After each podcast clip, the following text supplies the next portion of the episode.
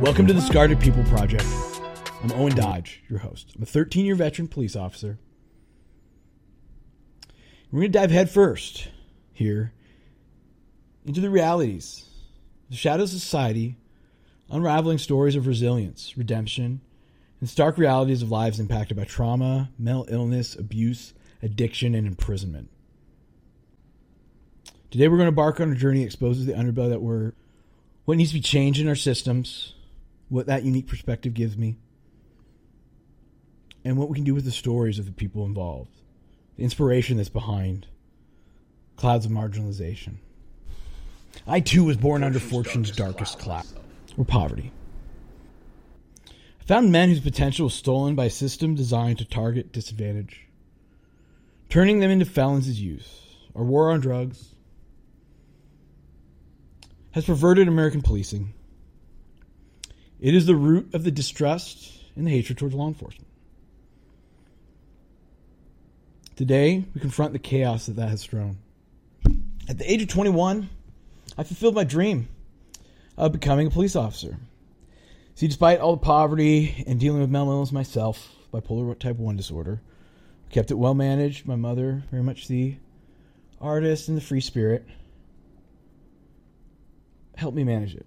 We didn't have to go doctors or pharmac- pharmacological routes.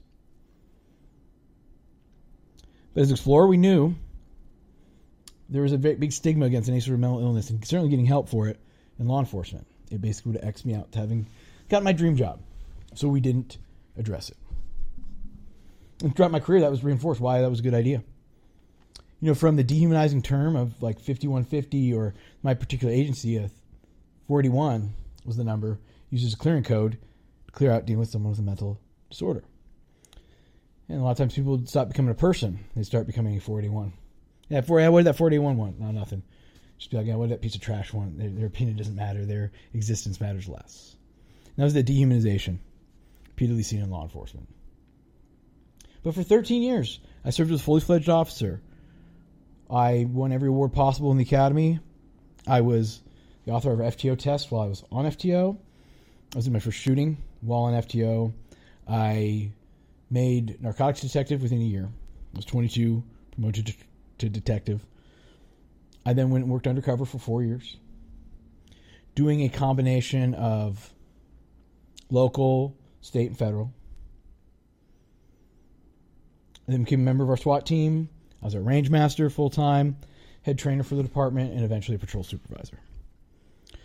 So it's not like I just graduated the academy, got fired, got arrested like some of these other people do. I've actually had a legit career in law enforcement, seeing about every facet of that. From even when I was range master dealing with the admin side, very much more of a pencil pusher portion too. From the administrative side, I was part of staff meetings because of that position. But my story took a dramatic turn. I found myself behind bars.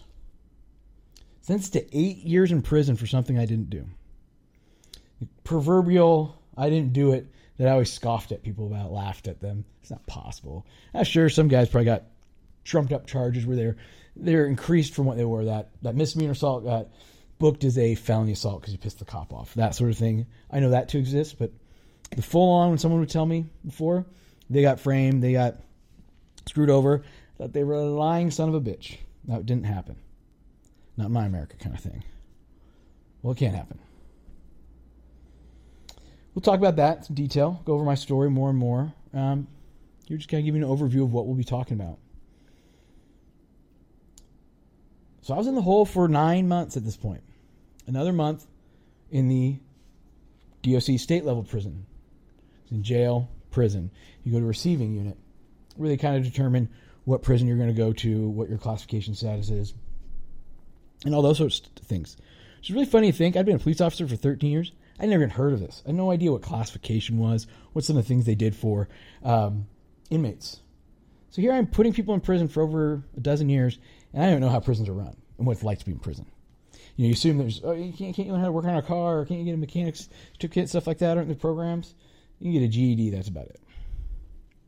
And any of the good programs are done by outside volunteers, and DOC doesn't make money off them, so they kick them out. So I'm left with a decision told it's not really a decision. Every cop goes protective custody. Especially in my case, received quite a bit of notoriety. I was fairly well known. I had sponsors in the firearms industry and fitness industry. So rather than seek the safety of protective custody, I chose to walk the main line, or like the inmate's term for being in general population.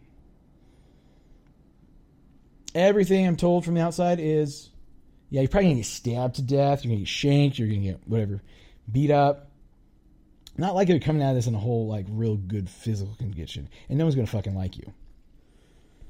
I'll go into the detail, full story, a couple weeks here, but um, it all started with a uh, gang member in the hole across for me while I was in county jail. And him actually giving me advice, being like, no, you could make the main line. You want to get on the main line. And how I managed to do it. As far as we know, I'm the only one who's ever done it, certainly the only one who's ever survived. This later would actually fuel my unwavering belief that I have now in the value of the men I now called brothers. These men, some of whom I'd actually arrested myself. This was not that far away from the city I'd worked in. I'm talking about less than 100 miles. The city I worked in was the closest prison. All kinds of people from my old agency. But I either got just respectful, like, hey, we're to keep our distance, or I got handshakes and hellos. And we were cordial, if not pretty damn good friends. But I put them in handcuffs. I what I saw was a side of humanity I didn't expect to see. It didn't know existed, and certainly didn't expect to see in prison. You know, like a hundred year old prison, a violent offenders unit, you've got like a serial killer in there, you got a mass murderer, and I saw something just really consistent come up. The same story. Most of them came from disadvantaged backgrounds. I began to hear their stories. My friends and acquaintances, stories of being discarded. And that's when this got spinning in my head. So, what we're going to talk about in this podcast, we're going to talk about my personal transformation. How did I go from here to there? And how can you kind of too? Where does that where does that logic lead in there? It's not easy. It's not quick decision for me. I, I'm overthinker, over talker. We're going to tell stories of resilience, both through interviews, anecdotes, emails from viewers, um, recorded videos, all kinds of means. Talk about mass incarceration, what that machine, what that financial machine does to our American economy. Next week, author Michael J. Moore is on, and he's going to discuss how it's really continuation of slavery. Talk about police reform and some cultural changes within those organizations. So, mental health, talk about in and out of prison, the absolute lack of mental health care you get in prison, although almost everyone there, we all have a major mental health diagnosis. Certainly the war on drugs, over and over again. Henry Anslinger the father of the war on drugs. I want to be the executioner of the war on drugs. Challenges of reentry, what I've been through, other people have been through, um, how it leads to recidivism, how it leads to some of these unkindness we have in our society. You know, have, have a more open mind, more accepting belief. But mine can, my mind can get changed into saying that some of the best people I know are from there, some of the most reliable, most kind, caring people that were simply, again, born under fortune's darkest cloud, had their potential stolen from them by a system designed to take to make things more difficult for the disadvantaged, low-income communities, communities of color, even the trailer park. Overcoming the stigma, what we can do advocacy and reform-wise, which is a big part of what this podcast is, and community outreach shoot me an email. Let's get you on here. Let's do a quick Zoom call, email, come by the place. The war on drugs is just ruined American policing. And that'll be a theme over and over again. It is the root cause of why the police are now combatants against their own citizens, against their neighbors, as opposed to seen as an ally and a guardian. Because the war on drugs. It has ripped families apart, costs of all places the poor communities more money than others. It is so expensive to have a family member in prison. Just anyone who's had that, or a best friend or anything like that. It costs you hundreds and hundreds of dollars to stay in contact with your friend a year. To come up in police work, like how go from what should really just be a possession to have the good old possession with intent. So make him a drug dealer, and now we can sentence him in a different sentencing range. All kinds of other things involved there just to get more prison time. Drugs have been, continue to be, a tool of racial oppression, whether they're intended to be by law enforcement or not. They are used as such. Just the traditions in police, the toxic police culture, the habits that are in there, and how we can change those.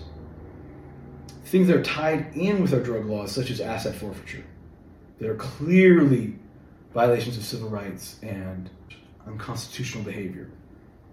But makes the government a lot of money, makes police departments a lot of money. How you get cool Bearcats and things like that. That is a good tool from an armored vehicle standpoint, but on whose back was that put there? Because not often it's not that six million dollar grow house you took took down this huge network of them. It's the five hundred dollars here out of this dude's wallet, five hundred dollars out of this dude's wallet. And how many of you guys that say, "Oh, that's that's rent money to mom"? Yeah, probably more than often they're giving you a bullshit line. But probably sometimes you just took mom's rent. Then just things like moral licensing that can happen, where you just are you're in this position. I'm good. If Everyone tells me I'm good. I'm his hero. I'm a hero. I'm a hero. So everything I do is good. I'm good. What I do is good. Almost an infusion of that to that your identity. They see themselves as good, so it kind of licenses them to do not so good.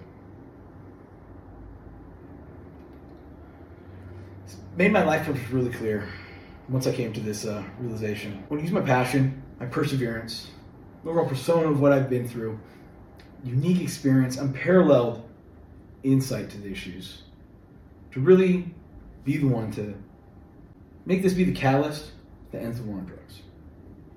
To me, that seems like a lofty goal. Day one of a podcast from a guy who's been out of prison for a year, and you're going to say that? I am. I thank you for joining me on. We can take away stigma. You know, we can illuminate hidden stories that highlight the need to end mass incarceration, form our mental health system, and the war on drugs. Is my journey from cop to convict to like a zealot for change has led me to dedicate my life to this. BC isn't about me. So in a sense, I'm a vehicle to pass on the information. A unique enough story, get the conversation out here, get the change. There's absolutely no reason for us to be having a 50 year old war on drugs.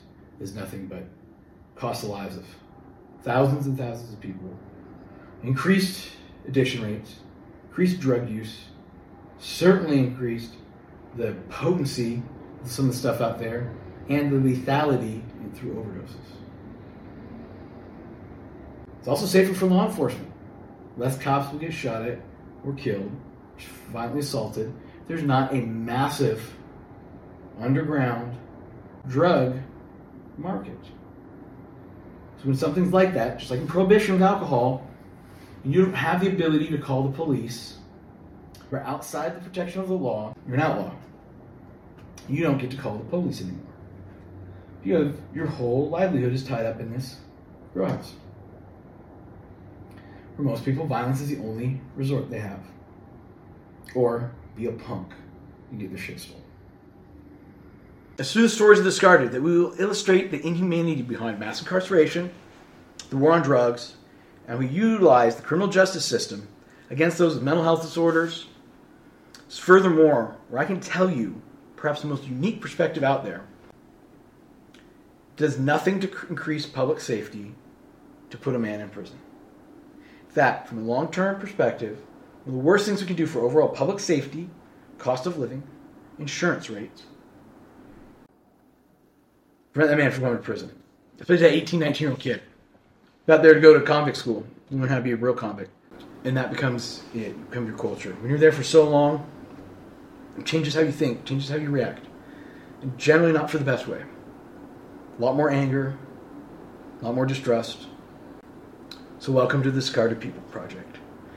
Together we're going to illuminate hidden stories, lay waste to stigma, get rid of that tribalism. And we're at it. Let's change the fucking world.